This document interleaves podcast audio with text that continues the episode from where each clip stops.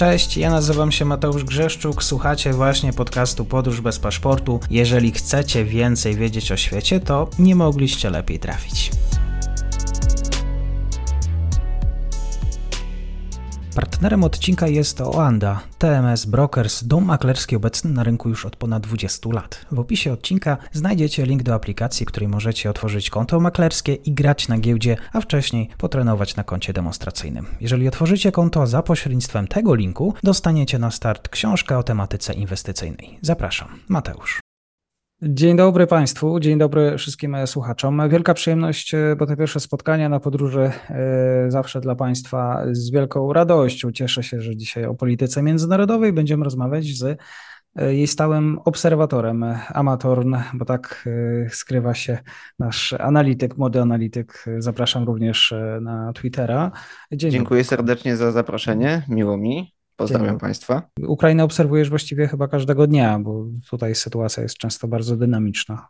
No, nawet, nawet można powiedzieć, że przed wojną od dłuższego czasu właśnie e, patrzę, jak się mają sprawy na Ukrainie, jako że to jest no, ważny, ważny nasz sąsiad, e, jakby kraj, który będzie, który stanowi poniekąd o naszym bezpieczeństwie, co widać na przykładzie chociażby tej wojny.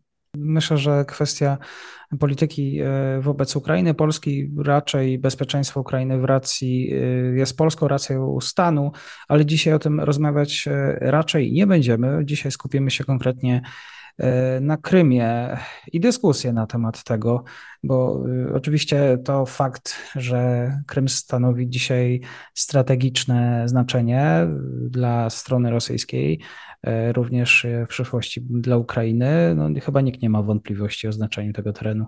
No, to jest teren ważny z wielu względów. Przede wszystkim na swoje usadzowienie na Morzu Czarnym, który stanowi taki centralny punkt tego Morza Czarnego. No, już praktycznie od wieków, od no, słynna wojna krymska, która wybuchła właśnie e, między innymi była związana z tym, że te działania rosyjskie na Krymie były spowodowane przez dominację, którą mogą uzyskać dzięki dostępowi do tego półwyspu ale też tam kryje się e, o wiele więcej, chociażby w czasach współczesnych, ważnych dla Kremla chociażby instytucji czy zasobów. Co to za instytucje, co to za zasoby?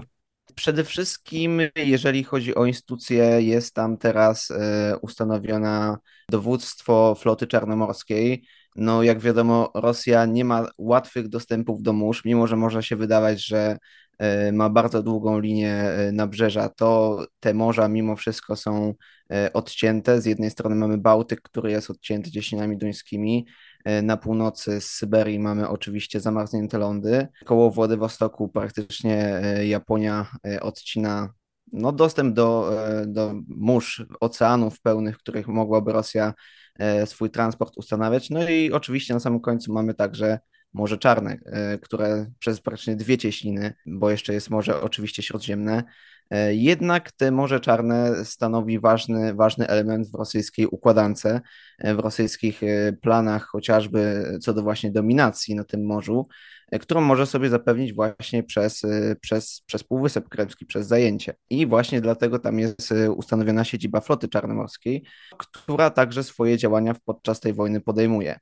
E, natomiast e, co do zasobów, które są tam e, ważne ustanowione, przede wszystkim na morzach, na zbiornikach wokół Krymu jest, są duże zasoby gazu. Te zasoby gazu miały być wykorzystywane na Ukrainie przed 2014 rokiem. No, jak się później okazało, nie zostały wykorzystane przez to, że Rosjanie zaanektowali Półwysep. Dzisiaj wiemy coś na temat stacjonującej floty i potencjału militarnego Rosjan właśnie w obrębie Półwyspu? Przede wszystkim aktualnie znajdują się tam teraz bardziej oddziały zaporowe, które mają e, służyć jako takie, można powiedzieć, odwody co do głównego frontu, który na razie przebiega na Zaporożu i Hersońszczyźnie. E, natomiast co do, co do okrętów e, ilości, ilości statków bodajże y, nie, nie powiem tak z pamięci, natomiast stacjonuje tam y, praktycznie cała flota czarnomorska, tam ma swój port w Sewastopolu, to jest te główne, główne miasto na Krymie, te największe, praktycznie oddzielone, no i tam y, właśnie ma swoje stanowisko. Wszelakie sugestie, jakoby Rosjanie mieliby zrezygnować z Krymu, raczej dla ciebie są bezzasadne w związku z tym, co obserwujemy również na wschodzie. Pojawiają się czasami, czasami głosy, chociażby, chociażby w polskiej przestrzeni analitycznej, że Rosjanie, żeby ocalić swoje wojsko, na przykład teraz podczas obecnej kontrofensywy, mieliby wycofać swoje oddziały, no chociażby na Krym. Natomiast Krym jest na tyle strategicznym miejscem i na tyle łatwym do obrony yy, i na tyle ważnym dla Rosji, że no, musiałyby się zadziać naprawdę poważne rzeczy albo w przestrzeni politycznej, albo całkowita klęska militarna, e, żeby Rosja się z tego Krymu wycofała, e, no bo no, do obrony, z, chociażby z perspektywy e, ataku ukraińskiego, chociażby z północy są bagna, przez które bardzo ciężko się przedrzeć. Nie ma tam większych przejść dla wojsk, więc naprawdę byłaby to krwawa jadka, można by to tak ująć. No a na samym południu mamy dosyć wysokie góry, które mogą także stanowić dobrą zaporę dla Krymu, więc Krym pod względem bezpieczeństwa mimo wszystko jest na tyle bezpieczny, że Rosjanie raczej by go tak łatwo nie oddali, e, żeby chociażby ocalić swoje wojska. Krym łatwy jest w obronie, ale to świadczy o tego, że ilości tego żołnierza, którego trzeba pozostawić na miejscu, e, nie trzeba zbyt wiele w takim razie, jeżeli Rosjanie zechcą przerzucić e, żołnierzy na inne kierunki. Na, na pewno potrzebna byłaby tam jakaś na, ty, na, tyle ilo, na tyle wysoka ilość wojsk, żeby utrzymać ten kierunek. Natomiast w porównaniu do innych teatrów działań, takich jak chociażby y, Donbas, y, no, może tam stacjonować o wiele mniej wojsk. Y, natomiast kluczowe dla Rosji z perspektywy utrzymania Krymu byłoby przede wszystkim lotnictwo i artyleria, ponieważ gdyby na przykład Ukraińcom udało się odbić Hersońszczyznę i Zaporoże, E, no na pewno by się starali porazić wszystkie kluczowe obiekty, jak lotniska, e, jak stacje. E, I to właśnie do obrony całego półwyspu przede wszystkim potrzebna byłaby artyleria i lotnictwo, z czego nie ma względnej przewagi, jeżeli chodzi o Ukrainę w artylerii czy lotnictwie, natomiast jest to poziom na tyle wyrównany, że Rosji właśnie łatwo byłoby obronić się na tym półwyspie. Mhm, I Ukraińcy nie, nie malują jakichś planów, e, nie mają żadnych możliwości e, technicznych, żeby rzeczywiście wrócić do Ukrainy, bo rozumiem, że to mm, ukształtowanie terenu nie pomaga. E, oczywiście pewnie, jak wspomniałeś, trzeba było mocy żołnierzu, no ale może ta koalicja, koalicja samolotów, o której się tak często mówi, może będzie jakąś miłą odmianą znaczy tak, patrząc z paru punktów. Po pierwsze, patrząc, jeżeli chodzi o, o punkt wojskowy, jakikolwiek, y, można to powiedzieć, szturm, czy taka operacja kontrofensywna, jaka teraz trwa, raczej jest mało prawdopodobna ze, z tego względu, że ta, ta operacja byłaby najbardziej kosztowną operacją, jeżeli chodzi o ludzi w całej wojnie. Tutaj no, o wiele większe byłyby straty niż przy jakimkolwiek Bachmucie, czy, czy w ogóle a to raczej odpada z tego względu, że ukraińska demografia, to już się słyszy od dłuższego czasu, powoli zaczyna niedomagać. I raczej jest mała szansa na to, żeby główny rząd Ukrainy i główne dowództwo zgodzili się przeprowadzić tak kosztowną operację, która będzie stanowić e, o śmierci tylu osób, e, żeby odbić ten półwysep. Natomiast Ukraina e, nie może sobie z drugiej strony pozwolić na to, żeby po wojnie Rosjanie na Półwyspie stacjonowali, no ze względu na to, że praktycznie wtedy Ukraina jest ogrożona z trzech stron.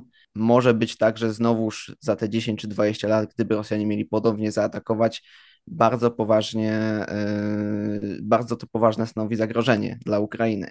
E, jest też, jest też możliwość oczywiście oblężenia Krymu, czyli przede wszystkim wysadzenie mostu kerczeńskiego, no i całkowite, można powiedzieć, e, porażenie wszystkich, e, wszystkich lotnisk, wszystkich, e, do, wszystkich miejsc, gdzie są dowództwa, próba właśnie takiego artyleryjskiego, czy właśnie mm, lotniczego sparaliżowania całego półwyspu, na tyle, żeby Rosjanie byli wręcz zmuszeni do wycofania się, z tym, że Rosjanom, jak tu wcześniej wspominaliśmy, wcale nie potrzeba aż tylu osób do obrony Krymu. E, I pytanie, na ile skuteczna byłaby ta blokada, e, ta blokada którą by Ukraińcy chcieli zastosować. Jest mhm. oczywiście trzecia możliwość, czyli opcja dyplomatyczna. Natomiast, żeby Rosjanie dyplomatycznie się zgodzili na to, żeby oddać Krym, no musieliby właśnie wtedy ponieść bardzo ciężką porażkę na froncie, kiedy byliby na tyle zdeterminowani, żeby jak najszybciej osiągnąć pokój za wszelką cenę. Na chwilę obecną jest im bardzo do tego daleko, więc y, pojawia się właśnie wiele pytań, jaki po wojnie status będzie mieć Krym, bo i dla Rosjan jest kluczowy, i dla Ukraińców, i ani jedna, ani druga strona nie chcą z niej zrezygnować. Chociaż mhm. w tym aspekcie pojawia się także trzecia opcja, która przez niektórych jest przywoływana, czyli y, utworzenie takiego, można powiedzieć, quasi państwa pod ochroną chociażby ONZ-u, czy na przykład NATO, chociaż nie wiem, czy Rosjanie by akurat na NATO by się zgodzili. E, natomiast e, stworzenie takiego quasi państwa, które nie byłoby ani ukraińskie, ani rosyjskie, e, no i które którego status quo, czyli można powiedzieć to, że nie jest związany z ani jedną, ani z drugą stroną, no, byłby przez kogoś pilnowany. Pytanie, kim ten ktoś miałby być, skoro ostatnich latach ONZ dosyć mocno zawodzi, no a właśnie Rosjanie raczej na NATO się nie zgodzą.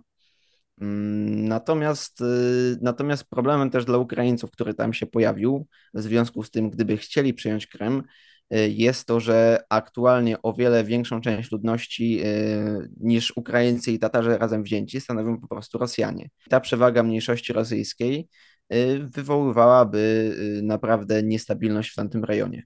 No zastanawiające jest, bo często zadajemy sobie pytanie, po co Ukraińcom zniszczony Donbas, e, skoro rzeczywiście można spojrzeć na Krym, e, ale nikt, mało kto zauważa fakt, e, że przez ostatnie lata raczej mniejszość tatarska, ukraińska była prześladowana. Przede wszystkim też musieli zmienić miejsce zamieszkania w związku z polityką rosyjską.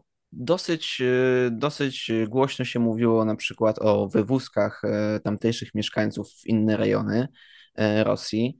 E, jest to temat nieco, przy, nieco przycichnięty e, wobec tego, co się aktualnie dzieje, natomiast e, problemy właśnie mają represjonowani tam Tatarzy krymscy, problemy mają tam represjonowani Ukraińcy, no a tak naprawdę wszelkimi, wszelkimi dobrociami, jeżeli chodzi o Rosję, mogą się cieszyć właśnie Rosjanie tam mieszkający, ludność rosyjska pochodzenia etnicznego. Może polityka Ukrainy względem bieżącego himarsowania i też ataków e, skłoni e, tych Rosjan, e, aby no, jednak mieli jedną drogę na Rosję kontynentalną, że tak powiem. I to jest, to jest bardzo py dobre pytanie pod tym względem, na ile skuteczne byłoby właśnie to himarsowanie, czy ten właśnie projekt oblężenia, o którym się niejako ostatnio mówi. No bo na pewno oprócz obiektów, które są na Krymie, trzeba byłoby bombardować wszystkie, oprócz oczywiście mostu kerczeńskiego, który w tym wypadku musiałby być wysadzony, wszystkie statki, które próbowałyby zaopatrywać no, nie tylko wojsko, ale też ludność na tym Krymie, która chociażby przez wysadzenie, ostatnie wysadzenie tamy kachowskiej będzie miała ogromne problemy, jeżeli chodzi o wodę. Już wcześniej się mówiło o reglamentacji wody na Krymie, a teraz naprawdę może być ciężka sytuacja nie tylko dla rolników, ale dla zwykłej ludności cywilnej tam mieszkającej. Wody może zabraknąć, y, aczkolwiek to są też problemy nie ostatnich tygodni. Może trzeba byłoby ten most y, zostawić, nie zbombardować, żeby mieli przynajmniej drogę odwrotu. Natomiast jeżeli byśmy zostawili ten most, y, z drugiej strony Rosjanie mogliby cały czas zaopatrywać, y, w przypadku oczywiście planu takiego oblężenia, zaopatrywać swoje wojska, y, chociażby przez żywność, chociażby przez amunicję, a mimo wszystko o wiele łatwiej wyłapywać takie statki z amunicją i z, ze sprzętem wojskowym, chociażby przez satelity, a jak dobrze wiemy, Ukraińcy dzięki właśnie Zachodowi mają o wiele większą wizję niż Rosjanie. Y, I w tym, w tym momencie ciężko powiedzieć, czy z drugiej strony nie naraziłoby oczywiście to ludności cywilnej, która w przypadku takiego oblężenia by mocno cierpiała. Natomiast y, czy Rosjanie by musieli się y, wycofać za most? Raczej, jeżeli by most kerczeński stał, Rosjanie mimo wszystko twierdziliby, że e, to jest właśnie ich połączenie z Krymem i raczej by się wtedy no na pewno nie wycofali. Za kim stanęliby Tatarzy?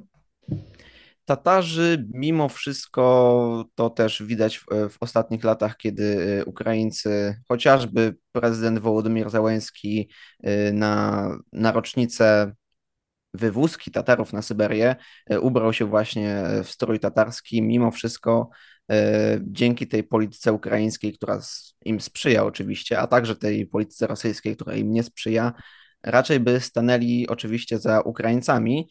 Natomiast mimo wszystko nie jest to na tyle duża część tej ludności obecnej Krymu, e, by, by stanowić większą przeszkodę dla, dla Rosjan. Oczywiście mogą stanowić e, podparcie dla jakiejś partyzantki, która by była tam na Krymie, natomiast nadal Tatarzy stanowią na tyle nieliczną mniejszość, że nawet jeżeli by mocno stanęli za Ukraińcami, dla reżimu w Moskwie nie stanowiłoby to aż na tyle poważnego problemu, by się stamtąd wycofali. Mhm, trzeba byłoby czymś e, politycznym rozwiązaniem, jakiś przekupić Tatarów. Myślę, że w tym aspekcie nawet by nie musieli przekupić, e, bo gdyby nadarzyła, nadarzyła się jasna wizja dla Tatarów, że e, Ukraina może odzyskać Krym, raczej Tatarzy z wielką chęcią by Ukraińcom pomogli. No, warto powiedzieć na przykład o, o takiej kwestii, że pojawiły się nawet u Tatarów takie społeczne protesty, e, kiedy to e, w przypadku, kiedy mieli wypłacać mandaty za demonstracje chociażby publiczne i, i inne parę kwestii, za które właśnie mieli wypłacać mandaty w takiej specjalnej polityce E, sprzeciwu właśnie wobec Moskwy e, płacili jak najmniejszymi e, nominałami. To tak jakbyśmy na przykład teraz pojechali do urzędu z taczką groszy, żeby zapłacić za podatki, tak właśnie Tatarzy próbują się przeciwstawić chociażby właśnie Moskwie. Hmm, czy na zakończenie, czy właściwie w jakiś sposób Ukraińcy, wywiad wojskowy, władze Ukrainy deklarowały, E, że będą starać się o ten powrót Krymu? Władze, władze Kijowa jednoznacznie właśnie deklarują, że chcą ten powrót e, Krymu do, do państwa, deklarują, że chcą właśnie władzę e, od, od, odzyskać władzę w całym państwie z, przed 2014 roku, sprzed wtedy, kiedy Rosjanie zagarnęli ten Krym. Natomiast właśnie nie wiadomo, czy nie będzie stanowić to pewnego rodzaju problemu politycznego dla władz w Kijowie, bo powrót Krymu na Ukrainę nie jest wcale tak, tak pewny, jak można się wydawać, jak w przypadku innych ziem. E, o wiele, o wiele prościej chociażby e, Ukraińcy mogą odzyskać Donbas, niż właśnie Krym, który stanowi właśnie pewną twierdzę dla Rosjan. Tak jest. E, bardzo dziękuję za dzisiejsze spotkanie, za wiedzę. Amator, zachęcam do obserwowania na Twitterze. Kłaniam się, dzięki. Dziękuję serdecznie, pozdrawiam wszystkich. I to już koniec na dzisiaj. Zapraszam na profil podcastu Podróż bez paszportu na Facebooku, Instagramie i Twitterze. Zachęcam też do wsparcia mojej pracy na serwisie Patronite oraz Buy Coffee. Do usłyszenia.